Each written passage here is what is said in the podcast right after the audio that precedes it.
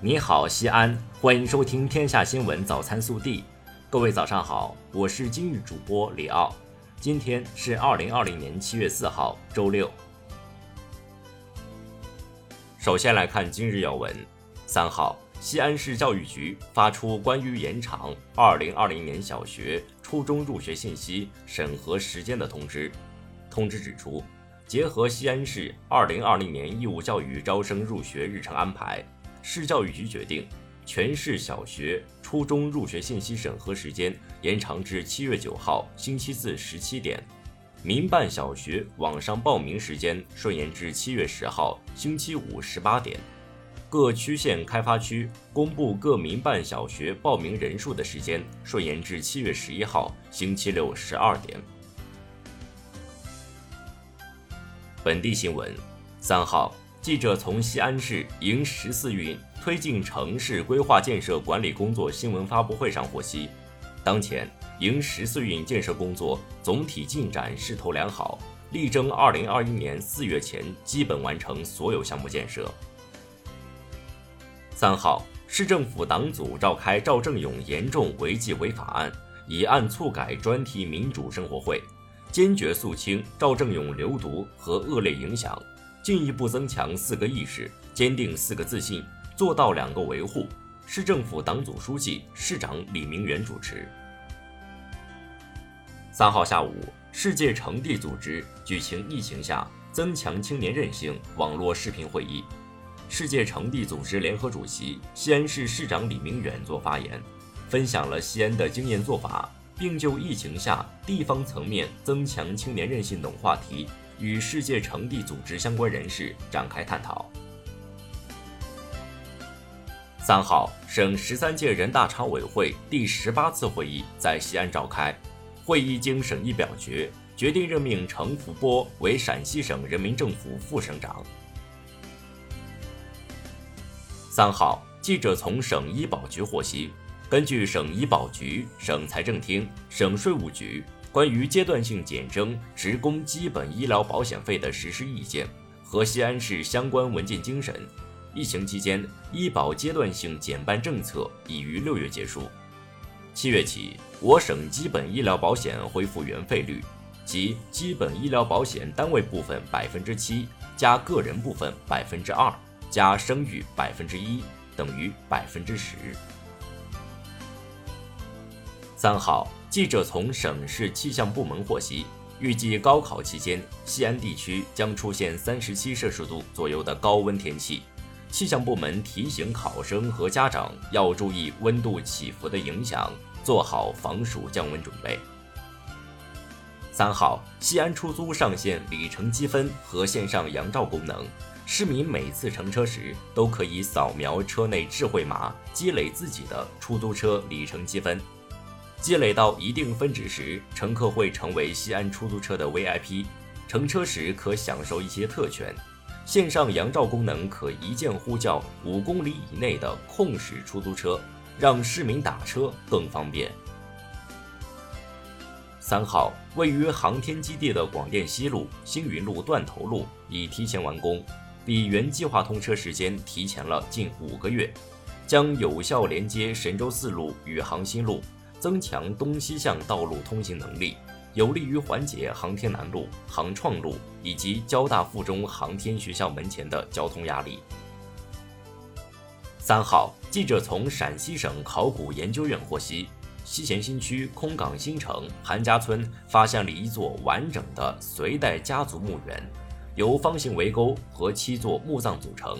面积两万一千三百六十平方米。是目前所见的规模最大的、保存最完整的隋代家族墓园。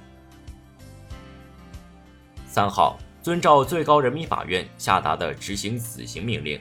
西安中院对故意杀人犯辛海平依法执行死刑。二零一八年六月二十二号，辛海平因无端怀疑自己乘坐公交车时被人扎针染上重病，携剔骨刀上三零二路公交车。持刀砍杀乘客及过往路人，致四死七伤。国内新闻：三号，据教育部网站统一公布了教育部以及全国三十一个省区市教育行政部门和招生考试机构二零二零年高考举报电话。教育部及各省区市将会同有关部门根据举报线索第一时间核查处理，坚决维护高考公平公正。三号，国家卫生健康委食品司副司长张志强介绍。新冠肺炎疫情爆发以来，国家卫健委专门部署开展国内外相关信息的收集与研究，及时研判风险，警惕防范食品传播新冠病毒的可能。截止七月二号，浙江、云南、河南等地报告了五万余份食品样品的病毒检测结果均为阴性。三号，国家市场监督管理总局市场稽查专员陈旭表示。下一步，市场监管总局将严厉打击野生动物非法交易，禁止食用野生动物，限制活禽交易和宰杀，鼓励有条件的地方推广活禽集中宰杀，逐步取消活禽市场交易。香港特区政府发言人三号宣布，根据《中华人民共和国香港特别行政区维护国家安全法》第十二条。香港特别行政区设立维护国家安全委员会。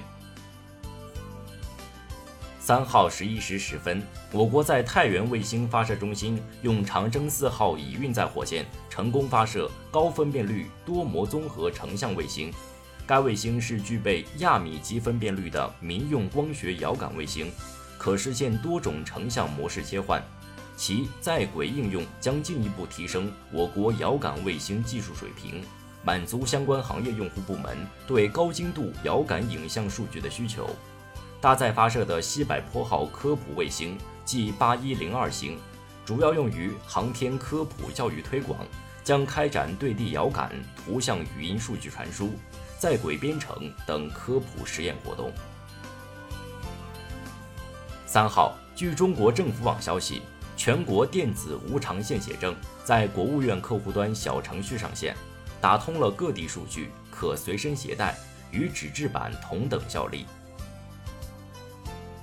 在联合国秘书长青年特使发布的最新一期全球青年抗疫榜样中，武汉快递小哥汪勇上榜。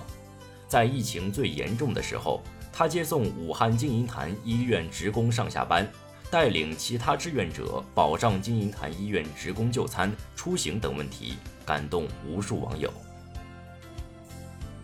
三号，山东省召开发布会表示，媒体报道山东查处二百四十二起冒名顶替入学，是二零一八年九月山东省启动的集中清查行动中发现的。这些违法行动实际上发生在二零零六年以前，由于当时信息化手段不足、信息公开渠道不畅、身份鉴别技术限制等，相关人员采取违法违规手段获取高校入学资格。由山东省委纪委监委机关、省教育厅、省公安厅等部门单位组成的工作专班，三号通报了对狗精反映被冒名顶替上学等问题的调查进展。自六月二十四号以来，工作专班与济宁市任城区有关部门已对狗精反映的连续两年被冒名顶替等问题进行调查核实，已查清有关问题，十五人被依规依纪依法处理。二号，贵州省毕节市赫章县发生四点五级地震。地震袭来，当不少人都往外疏散时，正在开展业务学习的赫章县人民医院新生儿科医生们第一时间逆行病房，紧随而来的还有实习生、急诊科护士等，他们每人负责一个宝宝，抱着往外疏散，确保当时在病房的二十六个新生宝宝平安撤离到安全地带。